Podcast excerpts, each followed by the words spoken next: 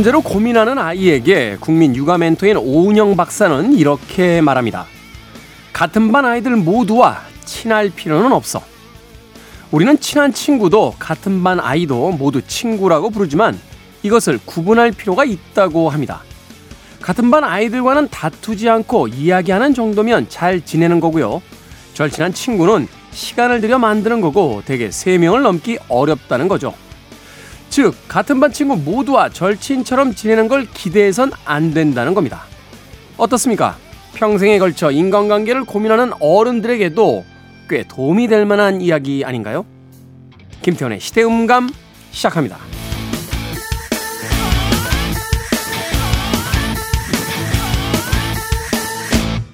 그래도 주말은 온다. 시대를 읽는 음악 감상의 시대음감 김태훈입니다. 여러분들은 정말로 절친한 친구 몇 명쯤 있으십니까?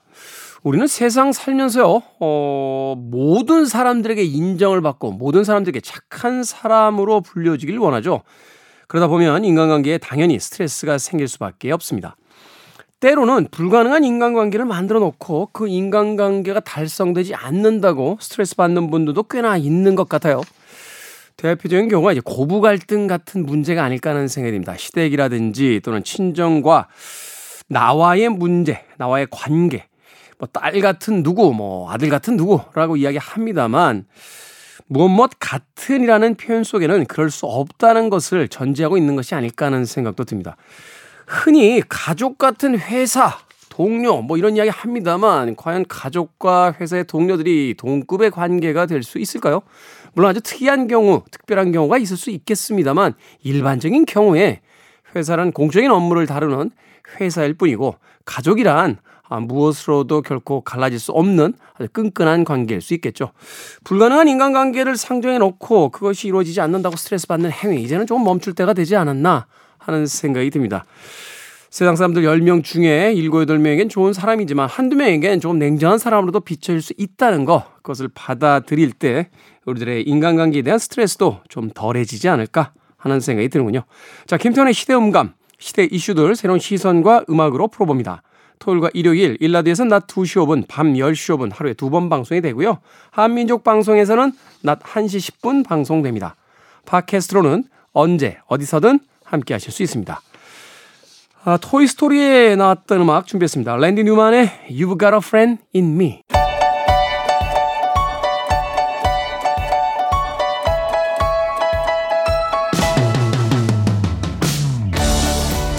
우리 시대의 좋은 뉴스와 나쁜 뉴스, 뉴스 good and bad 문화복지부의 정세배 기자 나오셨습니다. 안녕하세요. 네, 안녕하세요. 자, 박 기자는 휴가를 떠났다는 네. 첩보가 들어왔습니다. 맞습니다. 네. 휴가를 떠난 박 기자를 대신해서. 네. 아, 그러네요. 벌써 이제 휴가철에 들어가는군요. 네. 어, 휴가철이 되면 좀 일찍 가는 분들이 있고 그렇죠. 끝까지 미루다 가는 분들이 있는데 정세배 기자는 어느 쪽입니까?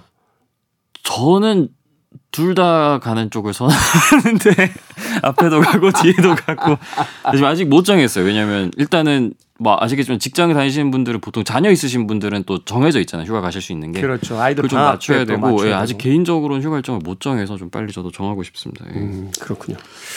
저도 휴가 일정을 저는 이제 추울 때 가는 휴가기 때문에 네. 예, 더울 때는 잘 안 가고 아, 뭐 가을 넘어가야 이제 휴가가 좀 잡히지 않을까 슬슬 이제 가야 좀 버틸 힘이 또 날 것 같아요. 네. 그러니까요.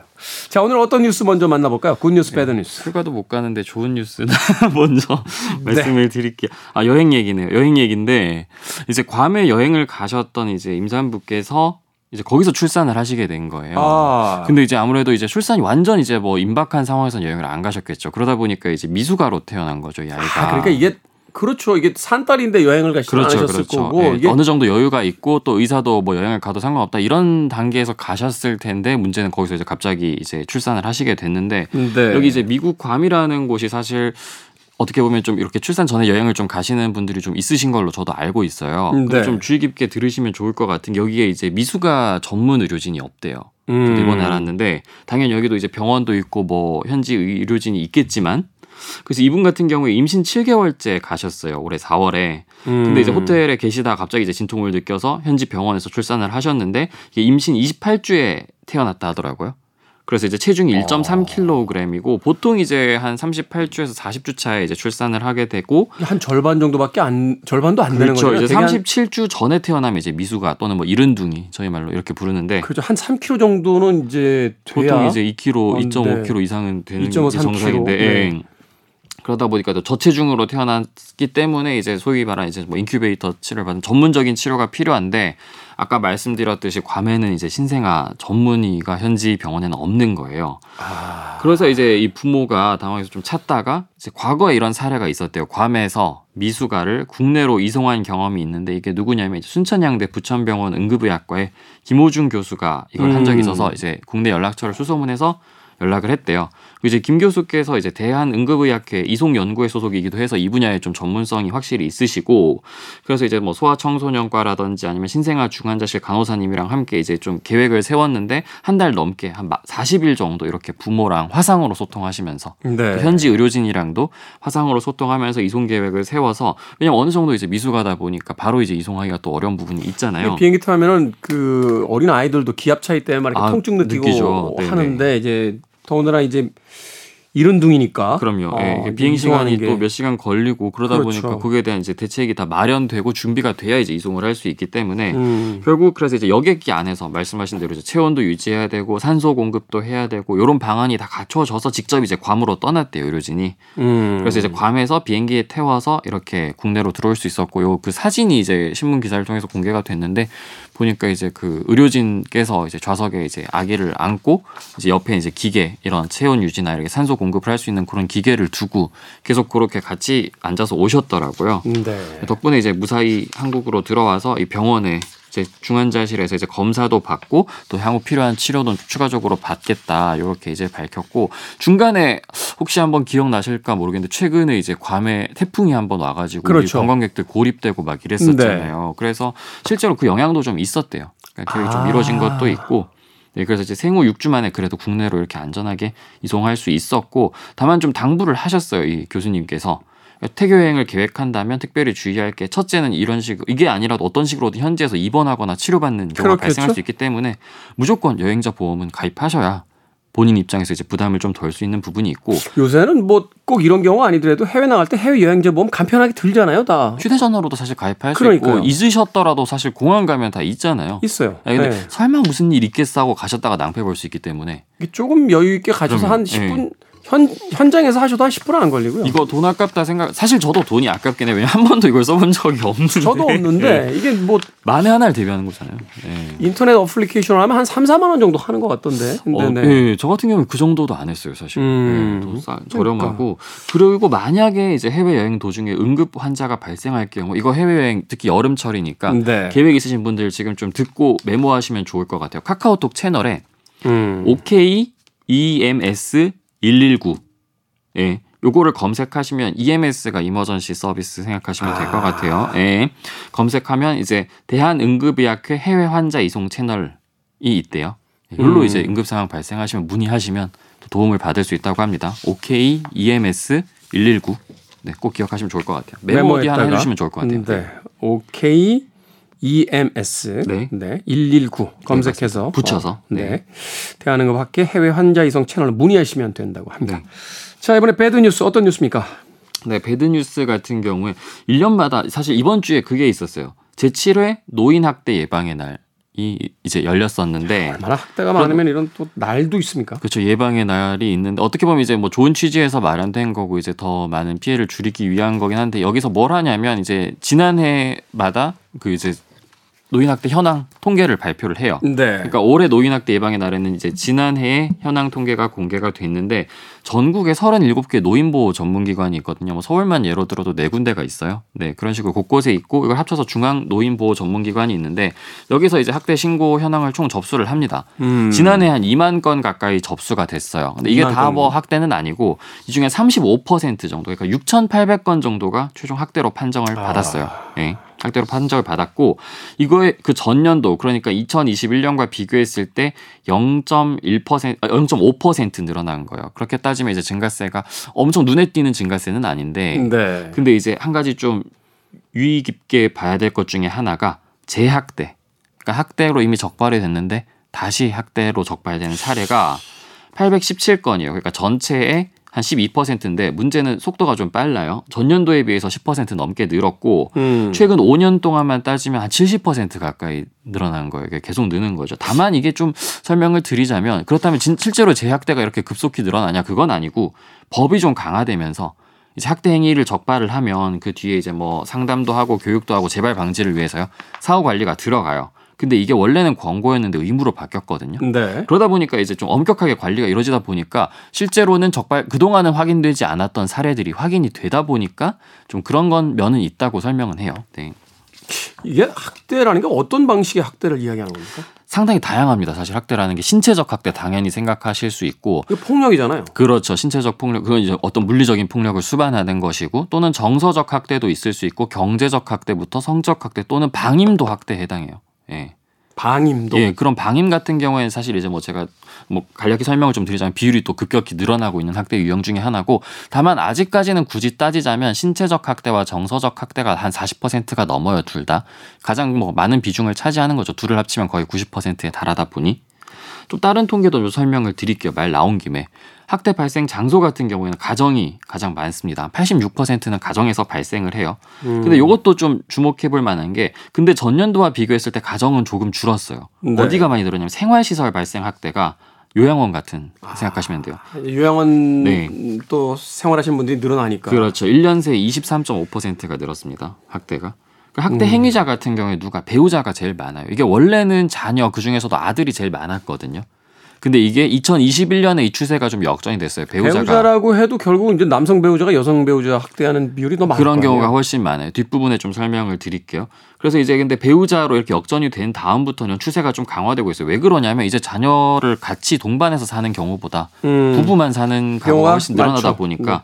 또 코로나19 시기 겪으면서 좀 실내에 많이 머무르시는 기간도 많다 보니까 음. 두 분께서 뭐 돌봄 부담이나 뭐 부양 스트레스 이런 영향 아니냐 이런 분석이 나오고 아까 잠깐 설명드렸지만 정서적 학대가 한 43%또 신체적 학대가 한 42% 방임이 한 6.5% 정도고 피해 노인 말씀하셨잖아요 성별로 봤을 때 여성이 한 77.1%, 나머지가 남성이니까 3배, 3배 넘게 많아요. 네. 네, 3배 넘게 차이가 납니다. 특히 배우자에 의한 학대만 따져봤을 때 가해 성별로 보면 남성이 한 87.8%의 압도적이에요. 예, 이제 남성 배우자에 의한 가해가 압도적으로 많다는 거죠.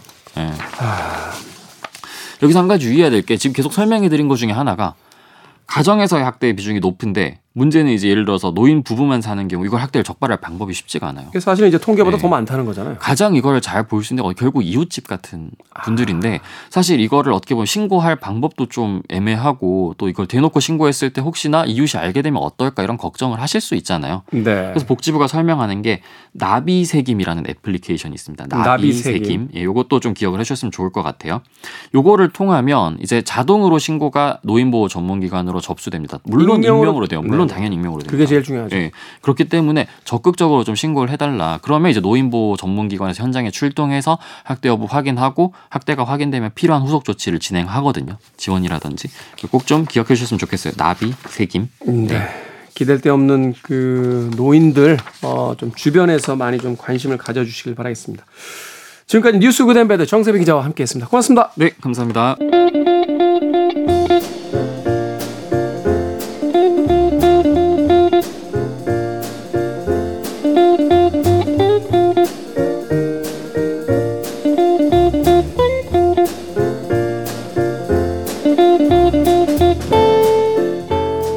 이번 휴가를 떠날 때만큼은요, 일 걱정 꼭 놓고 가시고요. 책 한 권 챙겨가 보는 건 어떨까요? 우리 시대 책 이야기, 책은 book, 정현주 작가님 나오셨습니다. 그리고 오늘 함께 해 주실 스페셜 게스트, 심혜경 작가님 나오셨습니다. 안녕하세요. 네, 안녕하세요. 자, 오늘은 아, 말썽꾸러기 우리 생선 작가가 한 주를 쉬고요. 심혜경 작가님이 나오셨습니다. 심혜경 작가님에 대해서 저희가 조금 알아봤는데 올해 초에 출간하신 책이 있어요. 이 책 제목이 카페에서 공부하는 할머니입니다. 저는 오시자마자 이 책을 저한테 이렇게 주셔서 약간 당황한 게 제목이 분명히 할머니라고 돼 있는데 할머니 아니신 것 같거든요. 먼저. 그런 말 듣고 싶어서 제 제목에 할머니를 넣었습니다. 아 그렇습니까? 네. 아니 표지의 그림도요. 네. 어 대학교 신입생 아닙니까? 이거. 근데 너무 닮았죠. 네, 후드티에다가 커피 한 잔 이렇게 테이크아웃으로 들고 제가, 예. 예, 서 있는 모습. 그런데 심지어는 똑같으세요. 아, 네, 실물하고. 네, 네, 네. 평상시에 후디 많이 입으세요. 네. 오늘은 더워가지고 아, 이렇게 그렇군요. 본인 소개 조금만 해주신다면 어떨까요? 아, 네. 예. 저는 도서관 책을 너무 사랑하다 보니 중간에 전직해서 도서관 사서가 되었는데 네. 그 상태에서 정년까지 쭉 간 다음에 아. 이제 번역가 생활을 하고 있고요. 책 빼놓고는 할 얘기가 없는 사람입니다. 아 그렇군요. 네. 진심 책에 진심이신 네. 분. 우리 정윤주 작가님만큼이나 또 이 책에 진심이신 분이 또 한 분 나오셨는데. 만만치 않죠. 안 되고 선생님은 저희가 좋아하는 도서관들에서 많이 근무하셨어요. 아 그렇군요. 네. 그 얼마나 근무하셨는지 또 도서관 사서가 되신 어떤 예. 특별한 이유가 있으신지 물론 책을 좋아했기 때문이다라고 이야기하셨습니다. 예, 원래 전공이 책을 접해야 되는 국문학과였기 때문에 아. 했는데 나중에 보니 도서관 사서란 직업이 너무 좋아 보였어요. 그래서 다른 직장을 다니다가 거의 30 중반쯤에 다시 공무원 시험을 보고 사서로 데뷔를 했습니다. 아 이게 공무원 네. 시험을 거쳐야지 될수 어, 있는 예, 거군요. 여러 가지가 있는데 저는 서울시 공무원 택했기 때문에 네. 공무원 시험을 보고 그래서 아르바이트 기간까지 치면 사서 일하는 기간이 30년 정도 됩니다. 와. 그래서 정말 평생 좋아하는 곳에서 장소가 좋아서 네. 행복하게 지낼 수 있었습니다. 그렇군요. 선생님 책에 보면은 나와요. 새로 계속 끊임없이 책이 들어오는 곳은 도서관밖에 없다.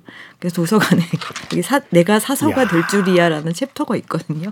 그럼 신간을 그렇죠. 계속 볼 수 있는 거네요. 예, 큰 도서관 가면 음. 그 예산이 제일 많이 신간을 사는데 할애하기 때문에 네.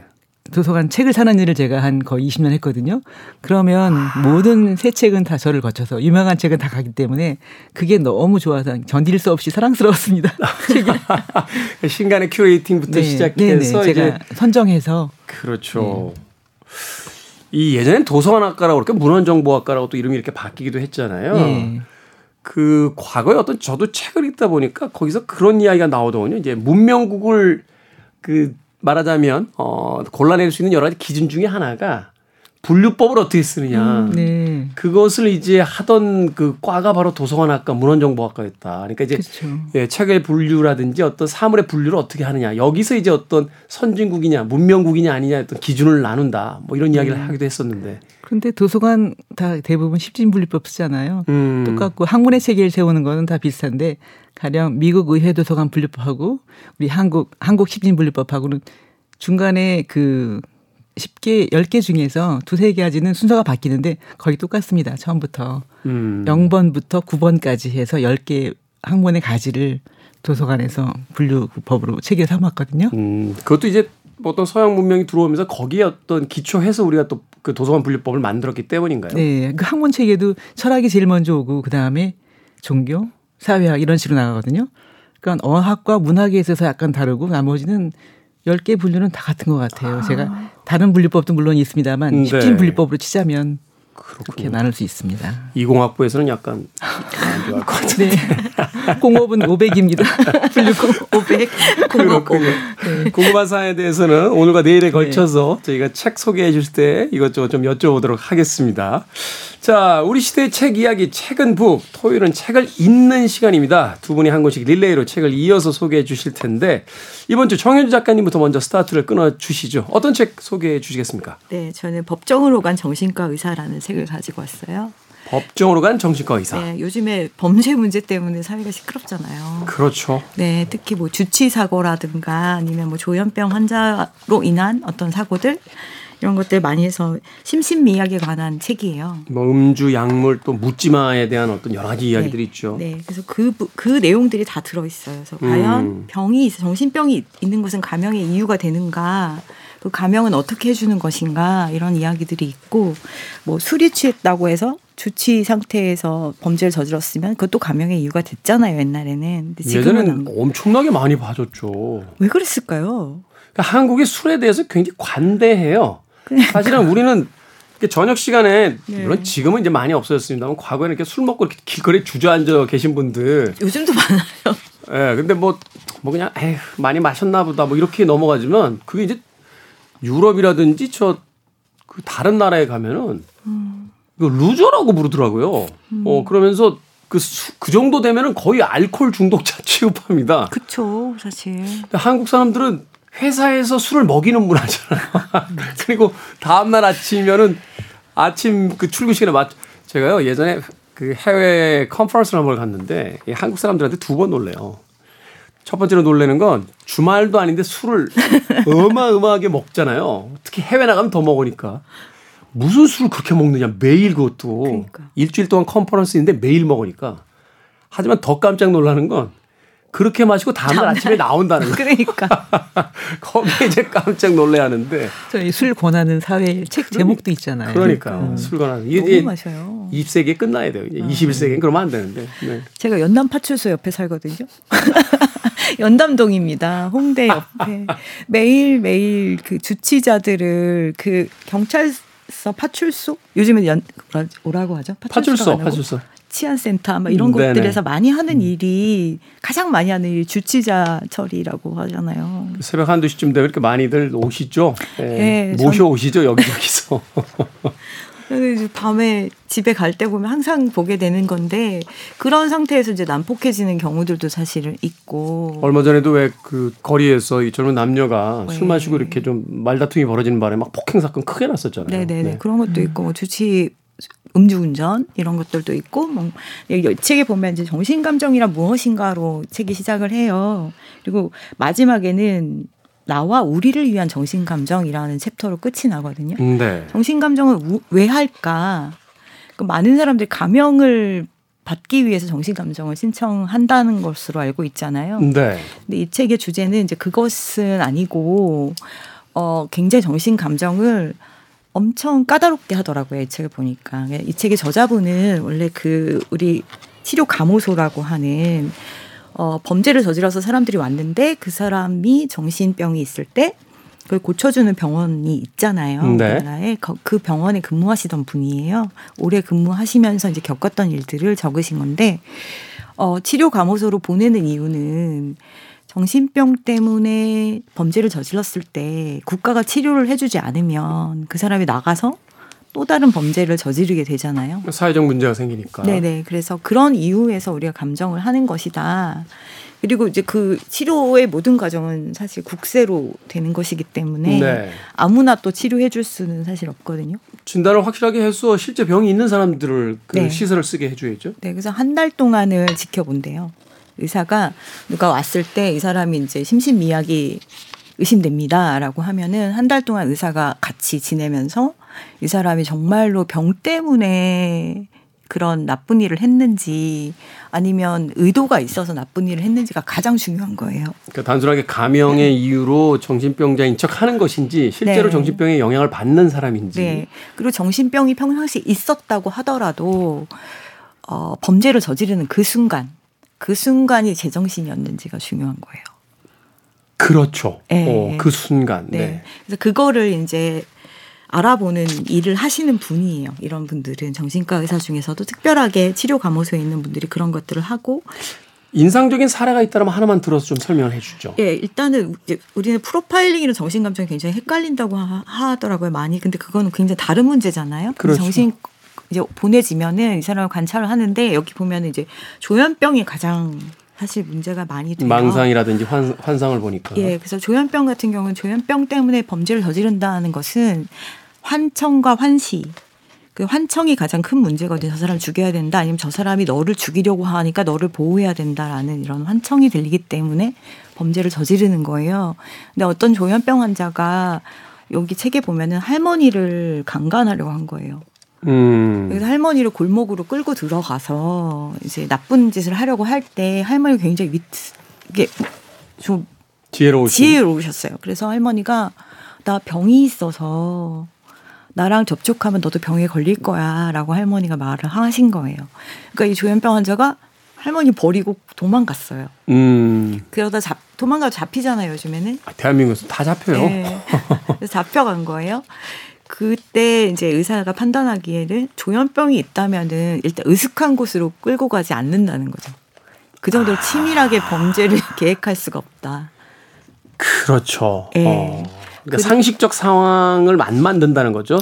그 네. 비상식적 행동들을 계속 연이어서 한다는 거죠. 그렇죠. 어. 계속 환청 때문에 지금 저 할머니를 어떻게 해야 된다라고 들려서 하는 건데 주도 면밀하게 무언가를 준비하지 못한다. 심지어는 이 할머니가 어떤 병이 있다라고 했을 때 그거를 또 현실 감각을 가지고 받아들이질 않는다는 거죠. 그렇죠. 그런 케이스가 있어서 그분은 이렇게 감형을 받지 못한 케이스. 무슨 무슨 배짱들이죠? 자기가 실제로 아닌 걸 본인이 알 텐데 수많은 전문가들이 있는데 그런 거짓말을 하면 시스템이 속을 거라고 믿는 건가요? 네, 병 때문에 이제 병원을 다녔으니까 그 병의 뒤에 숨어 숨는 사람들이 있기 때문에 음. 실질적으로 조현병 환자들이 굉장히 많잖아요. 100명 중에 한 명이 조현병을 앓고 있거든요. 아, 그렇게 많아요? 굉장히 많아요. 그리고 우리나라 같은 경우 제가 이 책 읽고선 그 조현병 낯선 자아로의 여행이라는 책이 있어요. 그게 이제 조현병에 걸린 아들을 키우는 엄마 이야기예요. 조현병에 걸렸던 아들이 이제 케어가 제대로 안 되면 결국엔 범죄로 가게 되거든요. 음. 사실은. 그래서 빨리빨리 케어를 해줘야 되는데 초기에 케어를 하면은 많이 나아져요. 그리고 요즘은 약이 좋아졌기 때문에 네. 거의 절반 정도는 일상생활을 할수 있는 상태로 가는데 초기에 이제 빨리 못하면은 문제가 되거든요. 이게 점점 이제 발화되기 시작하면. 네. 근데 이게 조현병이라는 게 스트레스가 너무 많으면 발현을 하고 스트레스가 없으면 또 발현 없이 가는 사람도 있는 거예요. 네. 우리나라 같은 경우는 군대라던가 이런 문제가 있어가지고 다른 나라보다 조금 더 비율이 높다고는 하는데 군대 때문에 문제가 있다라는 건 뭔가요?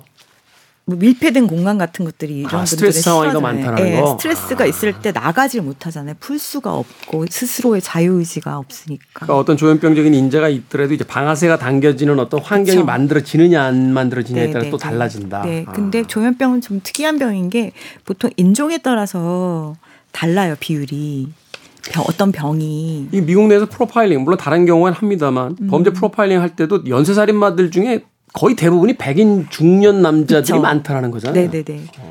그런 식으로 정신병도 그렇고 또 그냥 우리가 일반적인 어떤 병들도 어떤 인종은 더 많이 걸리고 이런 게 있는데 조현병은 전 세계가 공통적으로 100명 중에 한 명이에요. 아, 네. 엄청나군요. 상당히 많기 때문에 우리가 이거를 뭐 조현병이야 나뭐 이렇게 매도하면 안 되는 것이고 우리가 그거를 좀 이해할 필요가 있죠. 그 병에 대해서. 100명 중에 한 명이 확률의 문제일 수밖에 없는 거잖아요. 네, 우리가 그냥 사회적인 사회 구성원으로서 그들을 이해하기 위해서라도 좀 관심을 저는 가져야 된다고 생각을 해요. 네. 근데 조현병에 걸리는 환자들을 우리 국가에서 치료를 안 해주고 보호를 안 해주면은 결국에는 범죄로 이어지게 마련이거든요. 아, 그렇죠. 이거는 당연히 해야죠. 네, 근데 이런 아까 그런 나, 그런 사람 정말 나쁜 게 그 사람 때문에 다른 환자들까지도 매도당할 수 있잖아요. 음. 그러니까 이 책에서 계속 강조하는 것이 조현병이 곧 범죄가 아니고 제때 치료받지 못한 병이 범죄가 되는 것이기 때문에 국가 차원에서 잘 봐야 보고 관리를 해야 된다는 것이 이 책의 주장이에요. 음. 그리고 뭐 치매, 치매도 굉장히 큰 문제더라고요. 치매도 사실은 뇌가 망가지면서 나타나는 거기 때문에 폭력성이라든가 이런 게 굉장히 많아요. 그 치매 여러 가지 증상 중에요. 그 진짜 폭력적으로 변하는 분들 있다고 하더라고요. 많아요, 많아요. 네, 그리고 망상이나 환청 같은 것들이 또 생기기 때문에 문제가 되는 경우들도 많이 있고 뭐 술 마시는 경우도 있고 조울증 이런 것도 문제가 되기도 하고 그래서 굉장히 많은데 저는 여기서 주목해봐야 될 부분이 사실 조현병은 너무나 사회적 이슈가 많이 되고 있으니까 네. 우리가 잘 알고 있다고 좀 착각을 하잖아요. 근데 더 조금 더 우리가 구성원으로서 알아야 된다는 생각이 들었고요. 그리고 또 치매 같은 경우는 점점 환자가 많이 늘어나고 있기 때문에 우리가 더 관심을 보여야 되는 항목인데 우리나라 같은 경우는 이제 강제 입원이 되지 않는 나라잖아요. 그렇죠. 예, 그러다 보니까 치매 환자들이 뭐 할아버지들이 할머니를 죽이고 이런 케이스들이 점점 많이 엄청난 속도로 늘어나고 있다고 해요. 음. 노령 인구가 늘어나면서 점점 그게 많아질 수밖에 없는 상황이죠. 확률적으로 올라갈 수밖에 없죠. 네. 네. 고령화가 지금 뭐 엄청나게 심각하게 진행이 되고 있으니까. 네. 근데 주변에서 이제 신고를 해도 입원을 시킬 수가 없거든요. 대부분 그런 문제는 이제 가족 문제라고 해서 끼어 들어가지도 않고 또 네. 신고를 한다 하더라도 이제 본인이 싫다고 거부 의사를 또 이 치매 환자들이 하루 음. 종일 치매가 아니거든요. 그렇죠. 정상적으로 생활을 하다가 갑자기 어느 순간에 또 이렇게 네. 돌변하는 경우들이 네. 있으니까. 네. 그래서 강제 입원이 안 되기 때문에 범죄를 크게 저지르지 않고는 강제 병원에 입원시킬 수가 없어요. 자의로만 입원할 수 있고요. 범죄가 돼야 이제 형사법에 의해서 이제 구금 상태가 된다는 거군요. 네. 음. 그리고 또 그, 그렇게 갈 때까지 그러니까 어차피 범죄를 저지른 다음에 일어나는 일이기 때문에 범죄를 예방할 수가 없는 상황이잖아요. 음. 그런 거에 대한 이야기들이 들어있는 책이어서 저는 요즘에 너무 사회면 보면은 진짜 깜짝깜짝 놀랄 일들이 너무나 많이 있고 그럴 때 또 좀 보호받아야 될 사람들이 보호받지 못하는 네. 경우도 있고 여기서도 이제 환자들 자체도 보호를 받아야 되는 상황에서도 보호받지 못해서 범죄로 저지르는 이유가 그런 경우들도 있고 그리고 또 보면은 여기 이제 좀 제가 보다가 너무 좀 웃겼던 것도 있어요. 네. 이제 사례 하나만 드라마를 만들면 좋겠다는 생각했던 게 계속 이제 의사들은 여러 명을 관찰해야 돼요. 의사가 조금이기 때문에 관찰하고 있는데 한 사람이 자기는 눈이 안 보인다는 주장하는 거예요. 네. 눈이 안 보이는 걸 사실 밝히기가 되게 어렵잖아요. 그렇죠. 예. 네. 눈이 안 보여서 자기는 그 범죄를 저지르지 않았다. 막 이런 식으로 주장을 하는데 의사가 계속 살펴봤거든요. 걸어 다니는데 어디에도 부딪히지 않을 거예요. 그래서 처형을 맞았다는 얘기가 처벌을 맞았다는 얘기가 있어요. 어리석음에도 정도가 있죠. 법정으로 간 정신과 의사 네. 차승민 작가의 책 정현주 작가님께서 소개를 해주셨습니다. 그 이야기는 참 묵직하네요. 이제 고령화 사회 우리가 피해갈 수 없는 부분들이 있습니다. 정신병이라는 것이 어떤 특별한 경우에만 그 발현되는 게 아니고 그렇죠. 확률적으로 우리 주변 혹은 내가 네. 거기 이 속할 수도 있고 또 고령화 사회로 가게 되면서 치매 문제가 분명히 사회 문제가 되니까 음. 이제는 그러한 그 병들을 바라보는 사회적 태도를 어떻게 우리가 이제 그 합의할 거냐. 네. 그리고 또 그 환자들을 단순한 어떤 가해자의 위치에서 좀 벗어나게 해서 그들도 희생자가 되지 않도록 그렇죠. 어떻게 우리가 미리 네. 그 시스템을 만들 거냐에 대한 어떤 문제의식의 출발점이 될 수 있는 책이다. 그렇죠. 심신미약에 대한 오해를 풀고 싶어서 쓴 책이라고 보시면 될 것 같아요. 네. 한번 좀 읽어볼 만한. 왜냐면 우린 모두 다 나이를 먹어갈 테니까. 너무 아. 재밌어요. 근데 재밌으면 안 되는 책인데 처음부터 끝까지 멈추지 못하고 읽었어요.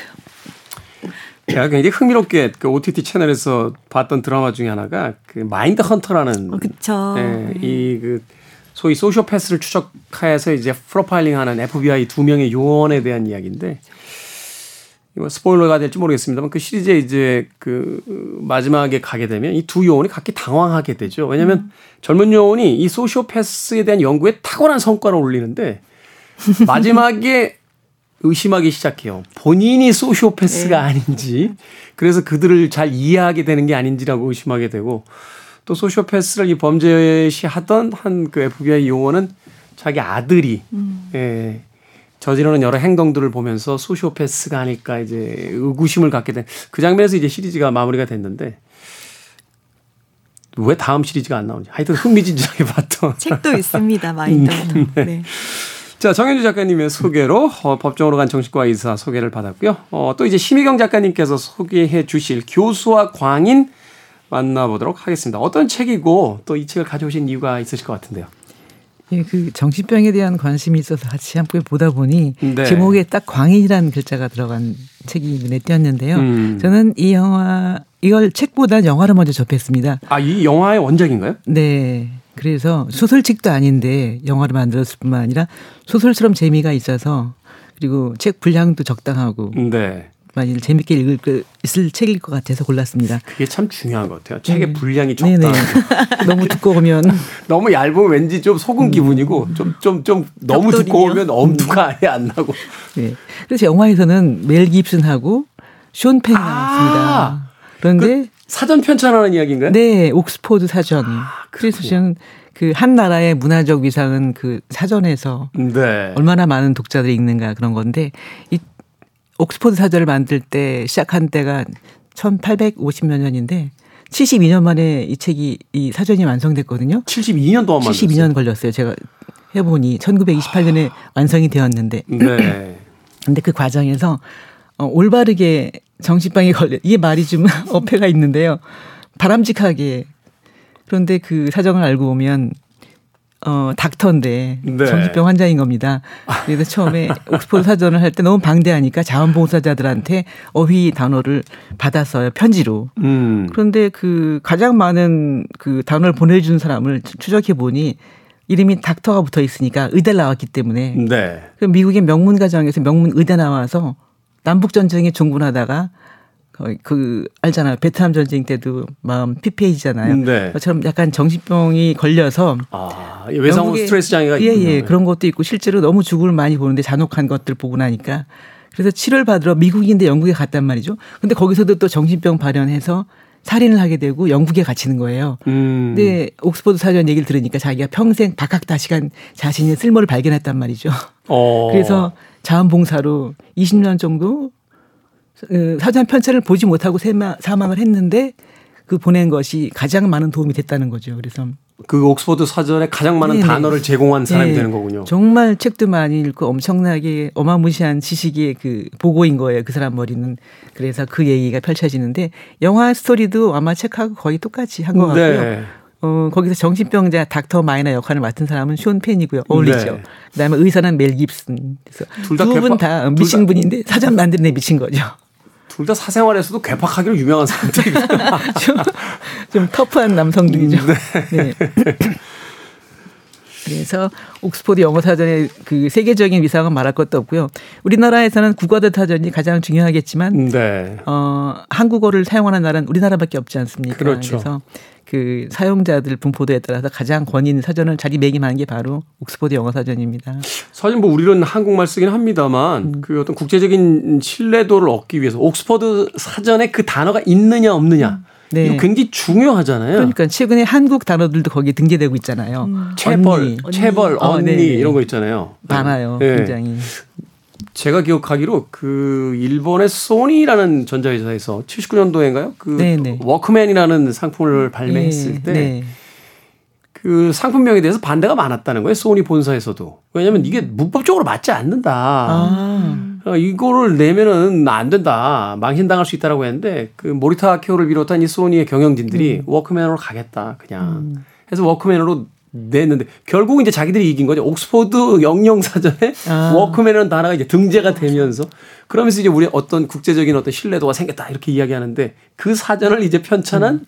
두 명에 대한 이야기를 담고 있다. 음. 어떤 에피소드들이 있습니까? 이 사전 만들 때 저는 사실 어 뭐 우리나라에서도 비슷한 소재를 다뤘던 그 영화가 있습니다만 아니 사전을 도대체 어떻게 만드는 거예요? 그러니까 세상에 있는 모든 단어를 다 수집을 책상에 앉아서 지금부터 사전을 만들겠습니다. 그러면 어, 저는 대학교 때 전공이 국어국문학이기 때문에 네. 그 사전 만드는 작업을 잠깐 참여했었는데요. 아, 저한테는 안 맞았습니다.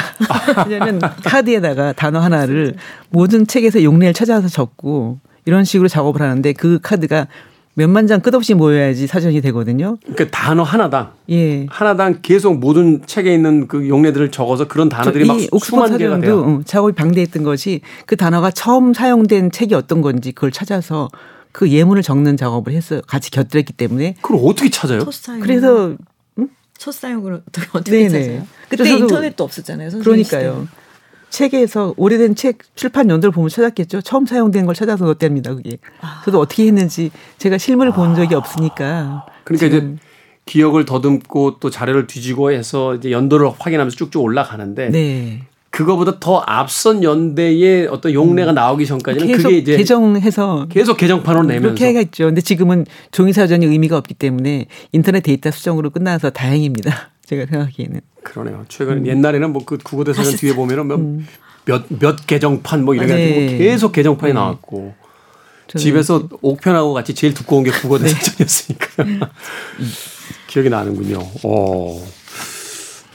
근데 하여튼 이 책이 엄청 많은 어 아마존 베스트셀러 몇 년 동안 했고요. 우리나라도 지금 지금 현재는 이 책이 어, 신간이 아니기 때문에 절판이 됐는데 네. 8세까지 찍은 걸 보면 굉장히 많이 음. 팔린 책이거든요. 네. 거의 10, 16년에 걸쳐서 8, 8세까지 찍었다는 거는 어, 저는 이 책의 존재를 영화를 본 다음에 알았는데 이미 많은 사람들이 이 책을 찾아봤다는 것이 참 신기했습니다. 음. 음. 그 이런 작업에 이제 자신의 어떤 삶을 걸게 되는 것 단순한 사명감이나 호기심만으로는 이루어지기 쉽지 않잖아요. 앞서 말씀하신 것처럼 20여 년에 걸쳐서 이 책에 그 옥스퍼드 그 대사전을 만들기 위한 것에 자원봉사와로 네. 참여를 했고 심지어는 가장 허무한 게 저는 개인의 삶에서 그런 것 같아요. 완성을 보지 못하고 눈을 감는 거. 그러니까 어. 자기가 시작한 과업을 끝내지 못한 너무 슬프죠 지금. 너무 슬프잖아요. 물론 후대 사람들은 그의 업적을 기려주겠지만 네. 인생이라는 게 사실은 이제 자신이 성취감을 얻음으로써 자신의 인생을 보상받는 듯한 기분이 드는 건데 그걸 마무리 짓지 못하고 떠난다. 음. 이두 사람이 이 사전 작업이 그토록 매달렸던 어떤 특별한 이유 같은 게 있나요? 그 저기 직접 얘기를 듣고 싶지만 제가 들을 수 없는 관계로 제 경우에 비춰보면 저는 20대 초반에 제가 그 사전 편찬 아르바이트를 했을 때는 아무런 의식이 없었기 때문에 그때 그걸 했어야 된다는 생각을 지금 하고 있는 거죠 이 책을 보면서 음. 그러니까 제가 이제 번역을 시작한 지가 꽤 됐으니 아, 단어와 어휘에 대한 것이 좀 민감성이 높아지거든요. 네. 그러면서 사전에 도움이 없었으면 아무것도 되, 지 않는다. 작가나 번역은 사전이 없이는 안 된다는 것. 음. 그리고 단어도 저희 한자 문화권에서 일본어, 영어, 국어, 한국어 세 가지는 다 똑같은 한자를 쓰는데 네. 그 한자를 사용하는 곳이 각각 뉘앙스가 달라서 그런 걸 비교하는 재미가 좋아요. 그래서 저는 지금 아주 매일같이 어휘에 천착하는 생활을 하고 있습니다. 그렇군요. 여러 나라 언어를 하세요. 아, 지금도 바... 공부 계속 하시고 음. 통신대학 다니시면서 또 외국어 또 공부하시고 계속. 아, 대단하시네요. 만나면은 중간고사 기간이야. 이러세요. 중간고사 기간이야. 책 제목은 할머니인데. 아, 중간고사. 그래서 카페에서 공부하는 할머니가 네, 늘 공부하세요. 음. 네 개의 전공을 더 하는데 8년 동안 계속 방송대를 다닌 거죠. 그러니까 2년씩. 대단하시네요. 음. 이제 뭐 하셨죠? 불어랑 영어, 일본어? 중국어, 일본어, 프랑스어. 이게 그 외국어를 이제 바이링거라고 하죠. 그 두세 개 정도 하시게 되면 음. 점점 늘어나는 속도가 빨라지시더라고요. 이게 어떤 어떤 패턴 같은 게 저는 그런 거하고는 거리가 멉니다. 그래요? 그런데 매일같이 책을 읽는데 어 언어를 배우는 것이 말을 하기 위해서가 아니라 저는 원서를 읽기 위한 그 목적이 음, 분명하기 때문에 음. 말은 한마디도 못 합니다. 그런데 책을 보면 일본어 책이나 영어, 영어 책, 중국어 책을 들여다보고 있으면 그 글자의 생김새를 보면서 한자 한자 파서 뜻을 새길 때 그때 제가 정말 희열을 느끼기 때문에 아무도 못 말립니다. 잠도 안 주무세요. 즐겁다고. 부끄럽네요. 저는 어문학과를 나왔거든요. 아, 네. 불문과 나오셨고. 아. 저는 불문과 나왔는데 불어 못해요. 저 프랑스 가서 전공이 똑같으네요. 네, 그러니까 저는 프랑스어는 정말 읽을 수도 없잖아요. 저는 문맹이거든요. 프랑스 가서 영어 수 다니고 있어요. 제가 유럽 여행을 그렇게 많이 가도 프랑스를 정말 몇 년 전에 처음으로 간 게 뭐냐면 음. 가기가 싫었어요. 왜 그런 건지 아시겠어요? 어, 알죠. 저는 이제 제가 전공이 불문학인데 불어를 잘 못하니까 아. 그 나라에 가는 거, 파리에 가는 게 너무 고록스러운 거예요. 그러니까 제가 음. 어떤 다녔던 그 학교 생활에 대한 어떤 그 상처 상처라기보다는 뭐랄까 저의 어떤 게으름과 나태를 드러내는 것 같고 음, 막 이러니까 자괴감이 들면서 그렇죠. 그래서 막 독일 가고 영국 가고 음. 그러면서 파리는 피해 다녔다가 근데 옆에 다른 사람이 없으면 괜찮아요. 다른 한국인이 없으면 내가 프랑스어 발음이 좀 꼬지다 해도 네. 충분히. 근데 이제 저는 알잖아요. 방송 용어 아니죠? 네. 아니요. 저는 제, 저는 제가 알잖아요. 제가 불문과인 걸. 그러니까 저는 사실 혼자 혼자 가는 거였는데 그렇게 피해 다니다가 뭐 외국어를 불문하고 다 못하니까 말은 다 못합니다. 몇 년 전에 제가 드디어 프랑스 파리를 혼자 여행을 가면서 네. 아 내가 비로소 좀 이제 옛날에 공부 못했다는 거에서 자유로워졌구나 생각이 좀 아, 들어서. 그러게. 그러니까 그래도 프랑스 발음은 해보셨겠네요. 저는 잘하세요. 아직 파리 못 가봤거든요. 너무 겸손하신 거죠. 와인, 때. 와인을 먹으면 좀 나옵니다. 아. 와인 먹어야겠네요. 마시면 좀 나오는데 맨정신 쉽지가 음. 않습니다. 교수와 광인 옥스퍼드 영어 사전 편찬에 평생을 바친 두 남자의 열정과 관계 그리고 우정에 대한 이야기 책의 에, 이야기 그러니까 영화의 원작이 된 이야기를 들려주셨습니다. 그렇죠. 매일매일 책을 읽는 사람들에게 사전이라는 것 저도 생각해보면 어린 시절에 그 초등학교 갓 입학하고 얼마 되지 않았을 때 음. 집에 있는 그 가정 대백과 사전 이런 거 하나씩 있었어요 집에. 그죠. 예, 그거 음. 읽으면서 그거 펼쳐놓고서 막 그 뭐 이런 게 뭐야 막 이러면서 백과사전. 예, 백과사전 읽으면서 막 그 재밌었죠. 어, 재밌게 예, 시간을 보냈던 그런 기억이 납니다. 아, 뭐 비트겐슈타인의 이야기인가요? 그 사람이 알고 있는 단어의 한계가 그 사람이 네. 세계의 한계다. 비트겐슈타인 맞습니다. 예, 라고 이야기하는데 네. 바로 그 세계를 확장시키고 세계를 정의한 음. 사전 편찬 작업에 대한 이야기 교수와 광인 소개를 해 주셨습니다. 자, 흥미진진한 책의 이야기 심혜영 작가님과 정현주 작가님은 내일 다시 이 시간에 모시고 또 다른 책 이야기로 어, 재미있는 이야기 엿듣도록 하겠습니다. 고맙습니다. 고맙습니다. 안녕히 계세요. 저도 작별 인사 드립니다. 아, 심경 작가님의 이야기 듣다 보니까 이 음악 떠올랐습니다. F.R. 데이비스의 Was 끝곡으로 준비합니다. 지금까지 시대음감의 김태훈이었습니다. 고맙습니다.